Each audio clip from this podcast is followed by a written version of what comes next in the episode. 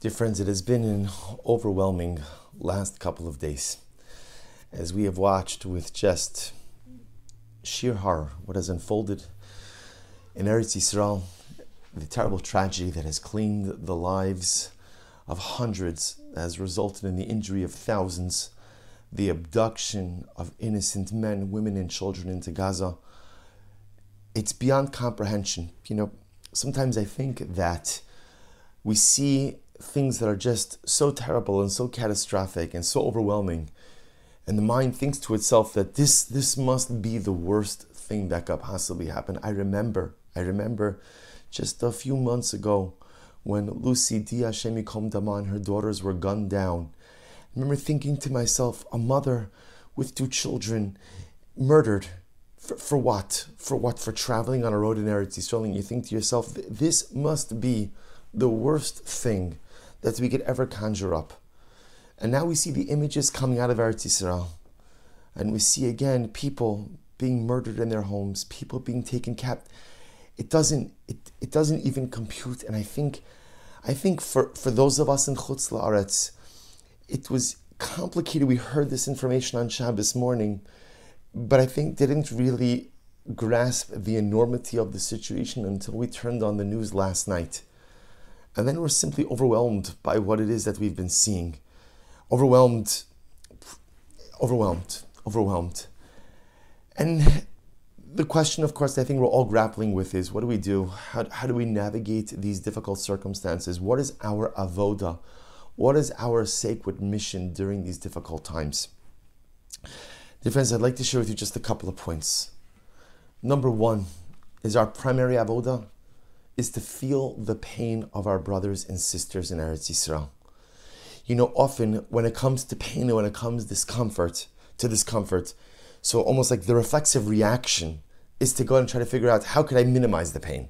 Or how could I rid myself of the pain? How could, how could I circumvent the pain? But what it means to be a Yid, what it means to be a Jew, what it means to be a member of Klal Yisrael, is to be nosei ba'olim chabero, is to feel the pain of your people.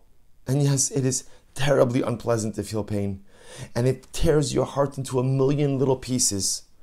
But that is the sacred avod that we have as members of this great nation.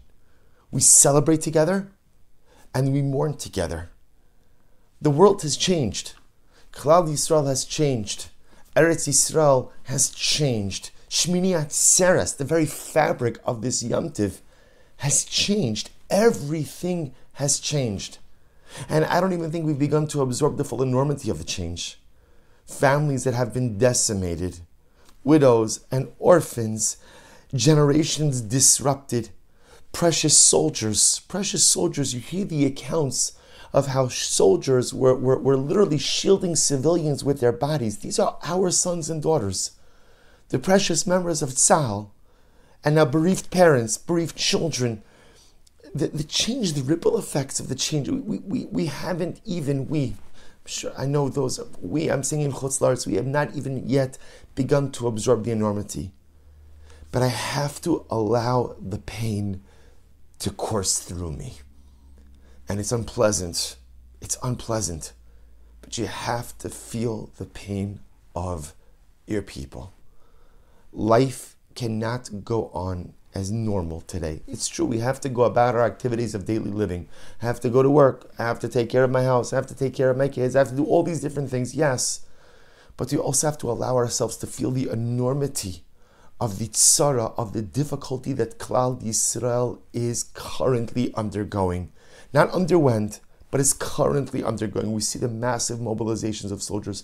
Behind every one of those soldiers is a mother, is a father, is a husband, is a wife, our children. Behind every, you know, everybody likes to. We see the videos of the soldiers going out and everybody's giving food, and the soldiers again waving the flags and beautiful smiles. And, and behind each of those soldiers is a family that's not going to sleep tonight. There's someone who's going to toss and turn, not knowing where their beloved Chayal is. And Chevra, we who don't have that have to, we who don't have that same level of skin in the game. We who do not have that same level of Mesiras Nefesh at least have to shoulder the feelings of pain, the feelings of angst, together with our brothers and sisters.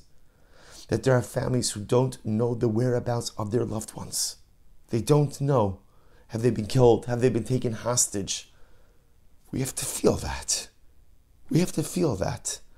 I'm going to be Zocha to go home and I could put my arms on my children and leave my children Eretz Yisrael. I, I, I know where they are. I know what they're up to. I know that they're safe. I know that they're secure. And the notion that there are families in Am Yisrael who don't know the whereabouts of their loved ones. That's something we have to feel in our hearts. I can't run away from the pain. My obligation as a member of this sacred nation is to feel that pain and allow it to course through me. Because I'll tell you something amazing. When you share the pain of your people, whether we realize it or not, you are lightening the load of others. You see, what does it mean to be nosei ba'olim chavero? What does it mean to shoulder the load with your fellow? You know, if you could imagine, when there's a load to be carried, the more people that support it, the lighter it becomes for everyone. Those Jews who are heartbroken, they don't know who I am. I mean, I don't know who most of them are. But on a ruchni level, when I allow myself to feel their pain, and when I say Ribono Shel Olam, I want to hold up Klal Yisrael together with these broken mishpachos, with these broken individuals. On some level, on some way, it lightens the load even for those who are suffering. That's number one. Share in the burden. Number two, we have to daven. And I know that it's, I hate to say it, it sounds cliche to daven, but the truth is, tefillah is one of the most powerful and impactful tools that we have. Tefillah allows us to storm the gates of Shemaim, and tefillah often allows us to express from our hearts often what we can't express in just a normal lexicon, in a normal vocabulary. Tefillah allows me to spill out my heart before the Ribono Shel Olam, and even if I don't say exactly how I feel, the Ribbon HaOlam HaKadosh Baruch Hu is the Bochin Levavos, who knows what is inside every single heart. He knows what's in my tefillos. He knows how much and how badly I want the salvation for Klal Yisrael. He knows, he knows that all I want more than anything is Hashem dima shir. Just dry the tears. Just somehow bring some type of solution to this terrible crisis. Somehow lift up all those who are broken. Please, Ribono Shel Olam, deliver a Yeshua and empower our precious soldiers to be impactful and successful in all of their endeavors as well. There's another piece. We have to give tzedakah we are we are Baruch Hashem. It's Mi K'amcha Yisrael. There are so many different opportunities to be able to give, and I think since the time that Yom Tiv ended, we've been solicited by a million different organizations, all doing incredible work. Here in our show, we're going to create one central fund, and hopefully, again, we'll collect the Karen, we'll collect the tournament, we'll be able to give to different needs at different times, and to be able to help in an impactful fashion. Another piece, number four it is important for us to realize that there is a light at the end of the tunnel. And I know it sounds strange to maybe say those words right now. You know, we have a concept, the Gemara says that mi lafanov, when someone has lost a loved one in the body, the corpse is right there. You are not allowed to utter words of tanchumin, words of consolation, because they're premature. They're not right. The body is there. The loss is so fresh the words of consolation often fall on deaf ears. So, to a certain degree, Klal Yisrael, we are in a state right now of Meso Mutalafanov. The dead have not yet been buried. The families have not yet had the opportunity to even say goodbye. But because this is such an overwhelming experience for our people, it is important for us to be forward thinking as well. Just in this week's parsha, we're going to read Bereshis bara Elokim es hashamayim ve'esaretz.